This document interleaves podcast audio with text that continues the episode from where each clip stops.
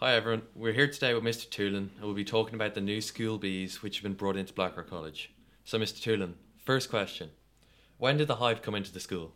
So let's go back to uh, this time last year. So Mr. McGinty came to see me and he said we had this prospect of getting bees into school. Now I had been joking with him for years when the new junior cert came in and you know that these extra courses you could do. I had joked with him at that stage saying, well, why don't we do a beekeeping course? And it could be one of the extra courses as a joke because I thought it would get me out of class. But the truth is, he kept it in his head. He kept that in his head, and the opportunity came. The opportunity came because of a past pupil, Mr. Niall Ringrose, who left in 1979. And he has been keeping bees for years. And he got in touch with Mr. McGinty and he says, Well, I have a couple of hives over, and um, I'd love to work on a project with the school. And that's how it started. So, uh, to Mr. Ringrose, um, he said that the time it begins is springtime, so February of 21. So, February of this year, um, he started to bring the hives down, and it was freezing. And I thought, this isn't going to work. Now, he had walked around the school with myself, Mr. McGinty, and he'd chosen the spot. And I don't know if you, if you know the spot. It's up on the, the avenue going to the to the back of the school, back towards um, as if you're going to Straney's. And just on the corner there, as you walk back towards um, the clinic car park that would, you can see behind you, um, that's where the bees are. And he said, This is a perfect spot.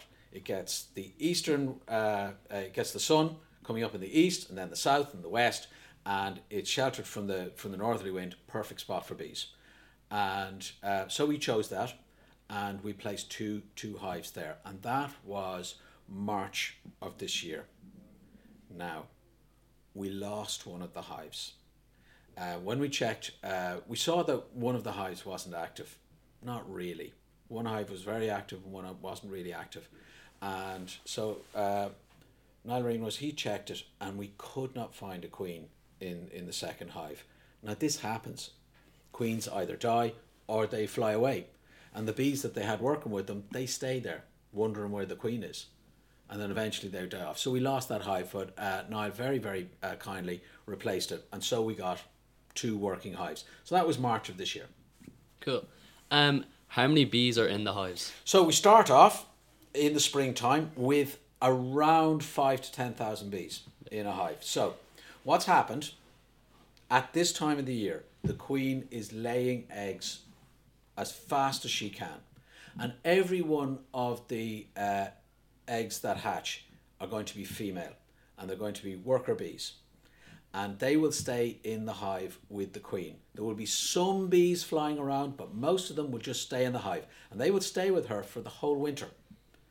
And uh, come March, April, when the sun gets high enough, that's pretty much the green light and when the when the frosts are gone and the sun is high enough, the bees will start to forage. They'll start to go out and they start looking for predominantly tree blossom and things like that.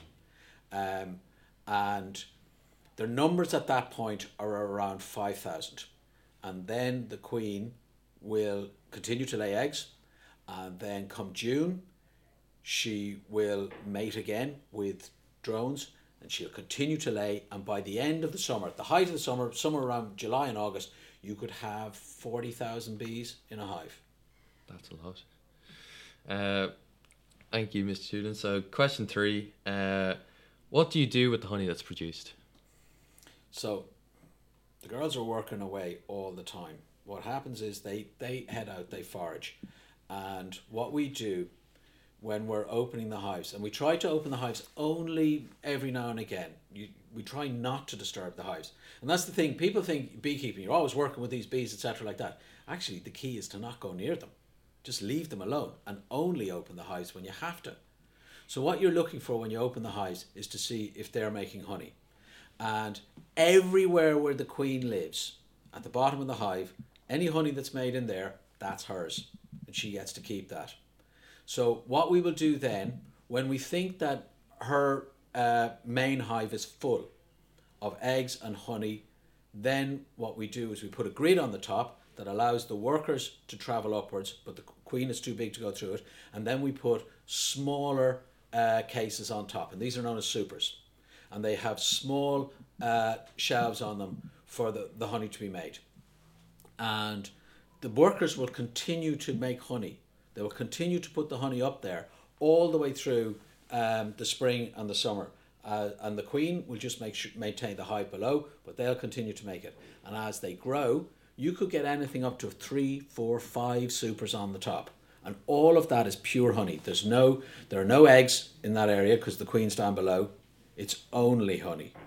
And the first time we took honey was um, early in the summer in June. And that honey was particularly light because the bees had been uh, feeding on uh, grass blossom, clover, um, tree blossom, especially chestnuts. There are lots of horse chestnut trees up there. And I don't know if you've ever noticed in the springtime, the flower of the horse chestnut is absolutely beautiful flower and it has a very, very light fragrance. And the bees love it. They absolutely love it. And that's what that honey was made of. It was very, very light and it was very, very uh, subtle in taste. Uh, we took honey there, but we only took around 50 jars at that time. We left the rest to the bees. Then over the summer, they really got to work. And last August, we took um, the second harvest. That was much darker honey. It's much stronger in taste. So there's a real variety in there. If you look along Cross Avenue, there's loads and loads of mature trees, and, and especially here in the school, lots of mature trees. Um, what the, the, the bees really like uh, is the, the blossom and the sap in trees. Um, and they really go for it because it's really, really sugary. And that's what most of our honey is made from. And whatever the bees have been feeding on, that's what your honey is going to be predominantly carrying.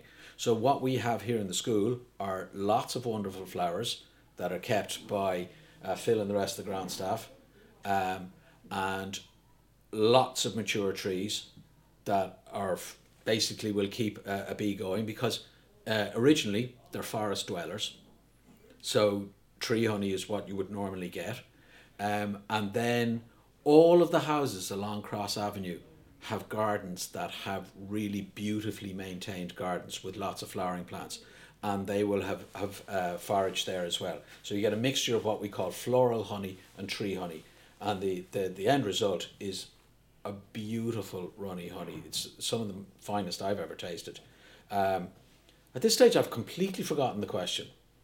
what what what were we talking about? Uh, what do you do with the honey? Oh yeah, what do we do with it? Right. Okay. So we have to um, when the, the supers are full, we have to to go in and disturb the girls, and uh, we we would use uh, smoke to to keep them quiet. So I never really knew what smoke was for.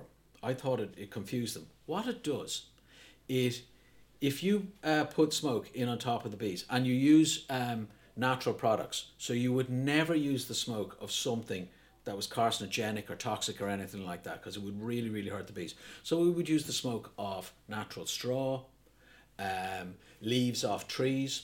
They really like eucalyptus leaves because it's it's it's got a really nice fragrance as well, um, or something like uh, hemp or anything that's made from grass. So that is really sort of it's it's like clean smoke. So you put that in on, on, on the bees, and the message that goes through from the bees is that we've got a fire. And the thing we should do is to get in around the queen and stay really, really hunkered in and, and wait this fire out. So all the bees go away from the from the honey, and then we take the, the supers away, um, bring them down. We brought them down. We did this down in the uh, second year rec.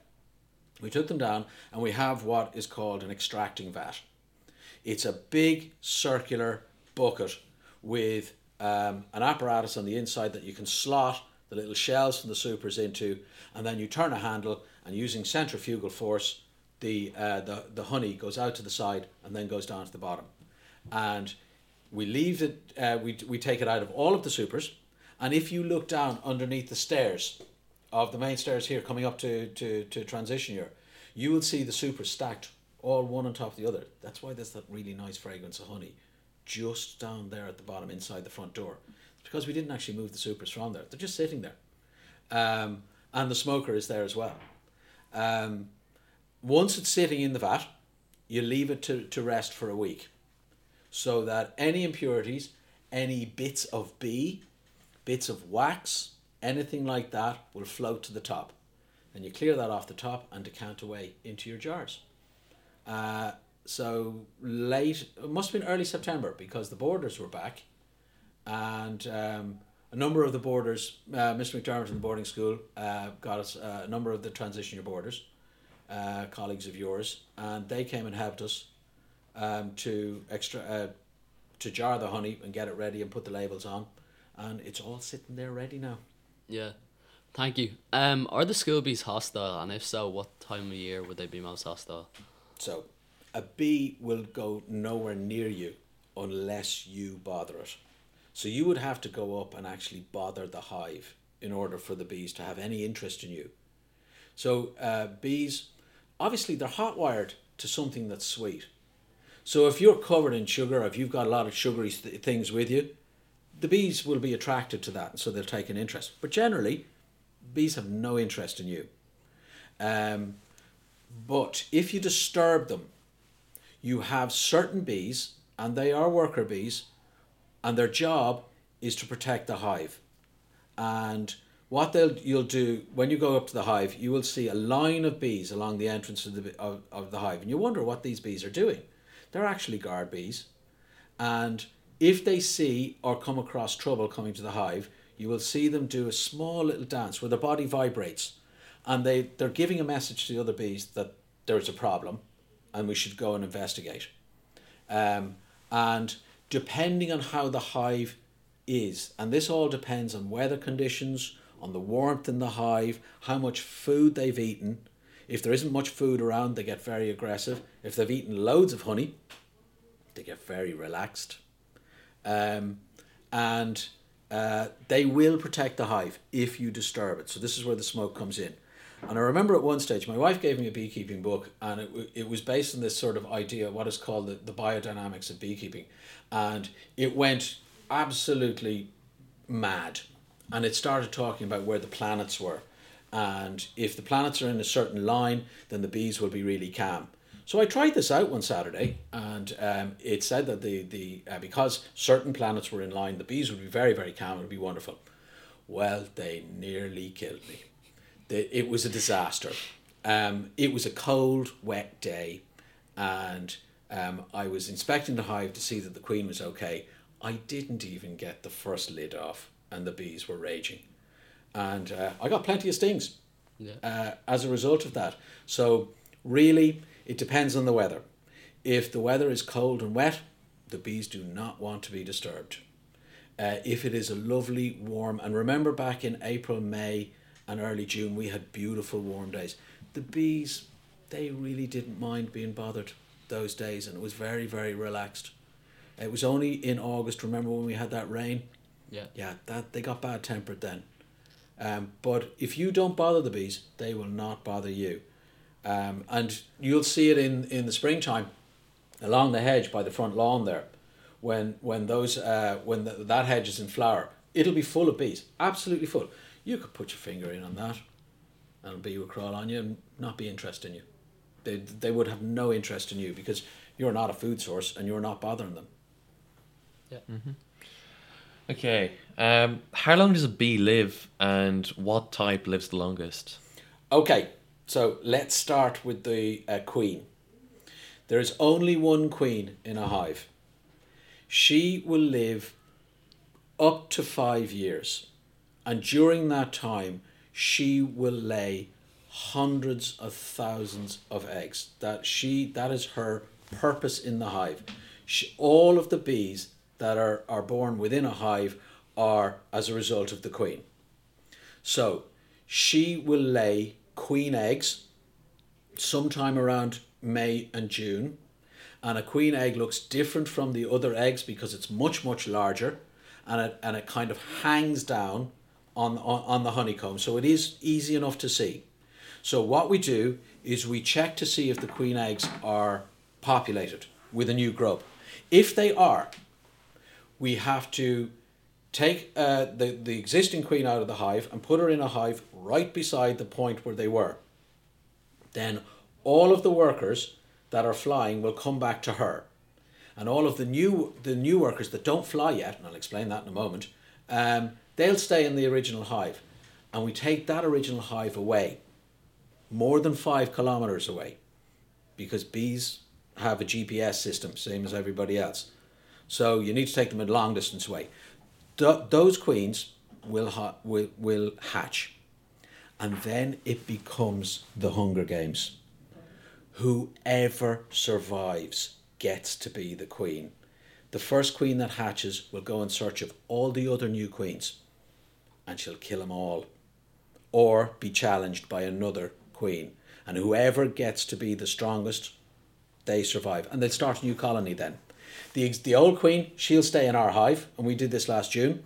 She'll stay in our hive and she'll continue to make more uh, bees. So that's the queen, that's her purpose. The male uh, bees are called drones.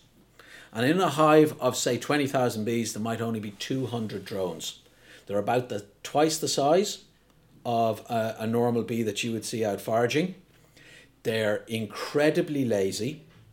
They're, they do nothing for the hive. They don't protect the hive. They don't sting anything that comes into the hive. They don't make honey. They don't forage. They do nothing. Their sole purpose in life is to impregnate the queen. And when she's done, when they have uh, done that, they'll either die off immediately, or the queen will order order a death sentence on all of them, and they will be killed, or they'll just die off. They last for maybe about eight weeks during the summer.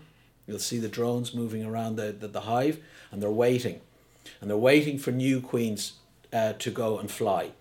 Uh, bees mate on the wing. So if a, if a bee is going to mate, she must leave the hive and she has to be out in the air. And the drones will follow her. And they can they, they have a thing called pheromones. And they can they can sense where a queen is. And she will mate with maybe 60, 70 different drones. And it means that genetically the, the, they will be very strong as a result of that. Um, and preferably a queen will mate with the drones from a different hive and the drones move around. Then they'll go back to their hive if they've survived all of this. If they haven't successfully mated, if they do mate, that's the end of their life. Um, and if they don't, then they'll come back to the hive and eventually they'll die off or be killed. And then the last one, which is the one that you see out on foraging, is the worker bees. Worker bees are all female. Um, they will serve the queen absolutely for their entire life and they live for around 40 days. That's it. She continues to lay eggs and new workers come along. The cycle of a worker bee, when it stops, when it's finished being a grub and it hatches, it stays within the hive for about two weeks, being fed by the other bees. Then it moves to the front of the hive and becomes a guard bee. And it will do that for another about two weeks.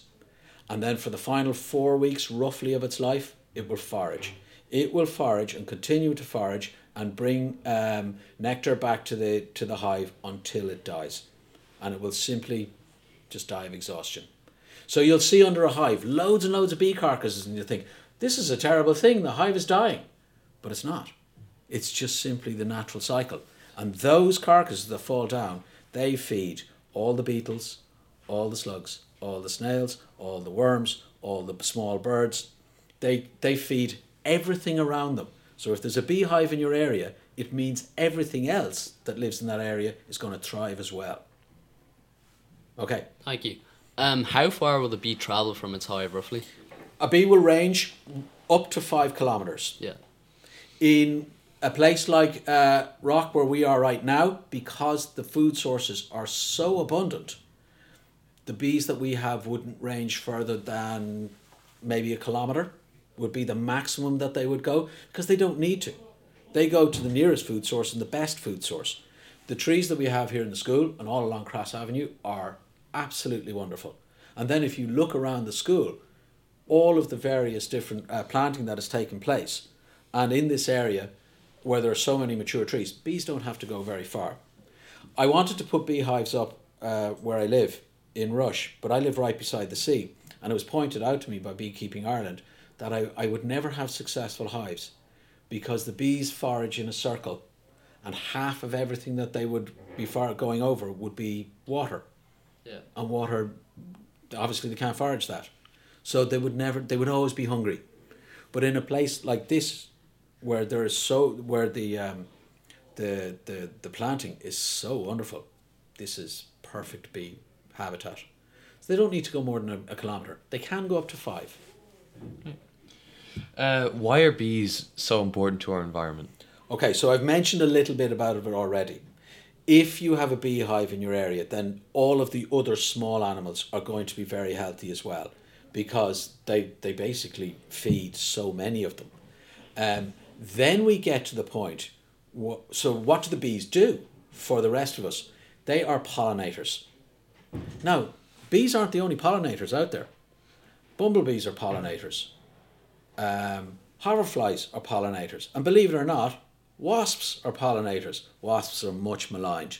They get a really, really bad press because they get a bit aggressive for about two weeks in the year. For the rest of the time, they're your best friend. They're doing the same as bees. The difference between bees and those other um, uh, insects is that bees make honey and they keep do that as a store. All the other insects, like wasps, bumblebees, hoverflies, they will just eat everything that they get. So they bring the food in, they will generate it into a sort of a sugary paste, and they'll eat it straight away. So they don't make honey.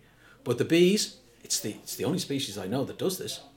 Um, there probably is, and probably some expert out there is going to be saying, "Oh, well, actually, I know other things that do this." But as far as I know, bees are the only ones that do this, and uh, they create honey, and the the honey is there for their stores, and the more honeycomb there is, the more honey they will make, and um, it has been feeding the population of this planet for millions of years, and the flowers now genetically have generated themselves so that they are bee friendly. So the color that you see in a flower isn't necessarily what a bee sees.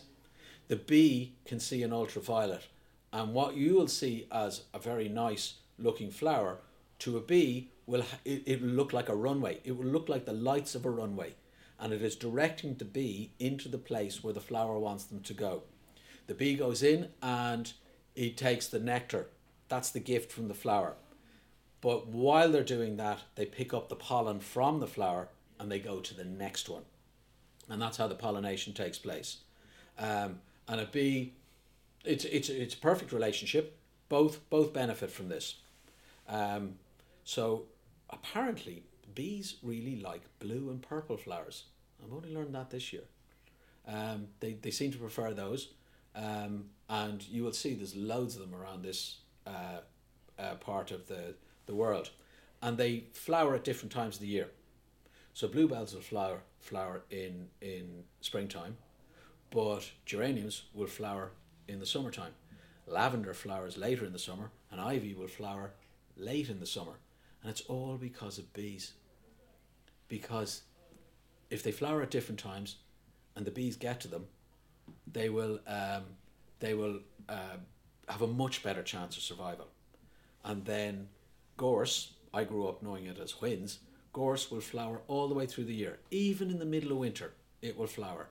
And the reason why is on a certain on, on warm days in the winter, like today, it's mid October right now, and right now it's about 17 or 18 degrees outside. That's enough for a bee to go flying. And the gorse put their, their flowers out all through the year because they know if the bees get a certain warmth in the day, they will forage. And the gorse um, does brilliantly as a result. And it's a really successful plant. Thank you. Uh, lastly, what are the future plans for the rock bees? So we're going to keep going. Um, and what we're hoping to do is to get as many um, students involved.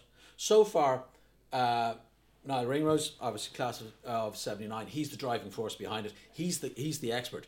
I do all the talking, but to be honest, he's the expert. He really knows what he's doing. And without him, we couldn't have possibly had beehives.